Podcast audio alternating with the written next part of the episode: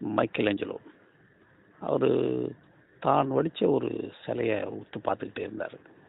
அந்த சிலையில் ஏதோ ஒரு குறை. ஒரு நாள் ரெண்டு நாள் மூணு நாள் ஒரு வாரம் ஆச்சு. அது என்ன குறைன்னு தெரியல அதை சரி பண்ணவே முடியல. யோசிச்சு யோசிச்சு பார்த்துட்டு சட்டுன்னு ஒரு முடிவு எடுத்து வீட்டை விட்டு கிளம்பி வெளியில் போனார். அவரை மாதிரியே நானும் ஒரு நாள் வீட்டை விட்டு கிளம்பி வெளியில் போனேன். அது காரணம் ஒரு பத்திரிகைக்கு நான் அனுப்ப வேண்டிய ஒரு ஆர்டிக்கிள் வழக்கமாக டூ ஹவர்ஸில் எழுதுவேன்.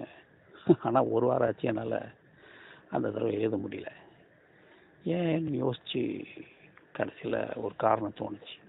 நானும் வீட்டை விட்டு வெளியில் கிளம்பி போனேன்.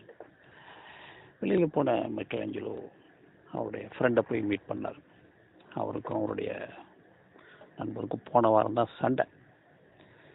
அந்த சண்டை வந்து அவர் டிஸ்டர்ப் பண்ணிகிட்டே இருந்திருக்கு அப்படின்னு ஒரு ஃபீல் பண்ணிட்டார். அதனால் ரெண்டு பேரும் மீட் பண்ணாங்க. சட்டுன்னு கூல் ஆயிட்டாங்க.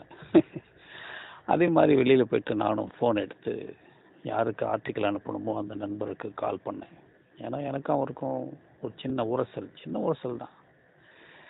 அது என்னை எது விடாமல் பண்ணுது அப்படின்னு நான் ஃபீல் பண்ணிட்டேன்.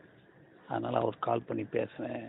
சட்டுன்னு கூல் ஆகிட்டோம் கூலான அடுத்த வினாடி மைக்கேல் ஏஞ்சலோ அந்த சிலையில் என்ன பிரச்சனை அப்படின்னு கண்டுபிடிச்சி அதை நிறைவு செஞ்சிட்டார்.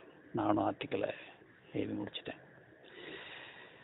ஸோ இதில் வந்து என்ன எனக்கு தெரியுது அப்படின்னா கோபன்றது அதுவும் நம்மளுடைய கோபம். மற்றவங்கள பாதிக்கிறதுக்கு முன்னாடி நம்மளை தான் அதிகமாக பாதிக்குது. அதனால் ஒன்று கோபப்படாமல் இருக்கணும். அப்படி இல்லைன்னா கோபப்பட்டா உடனடியாக அதை மறக்கணும். இதான் இன்னைக்கு பாயிண்ட்டு போகலாம் ரைட்டு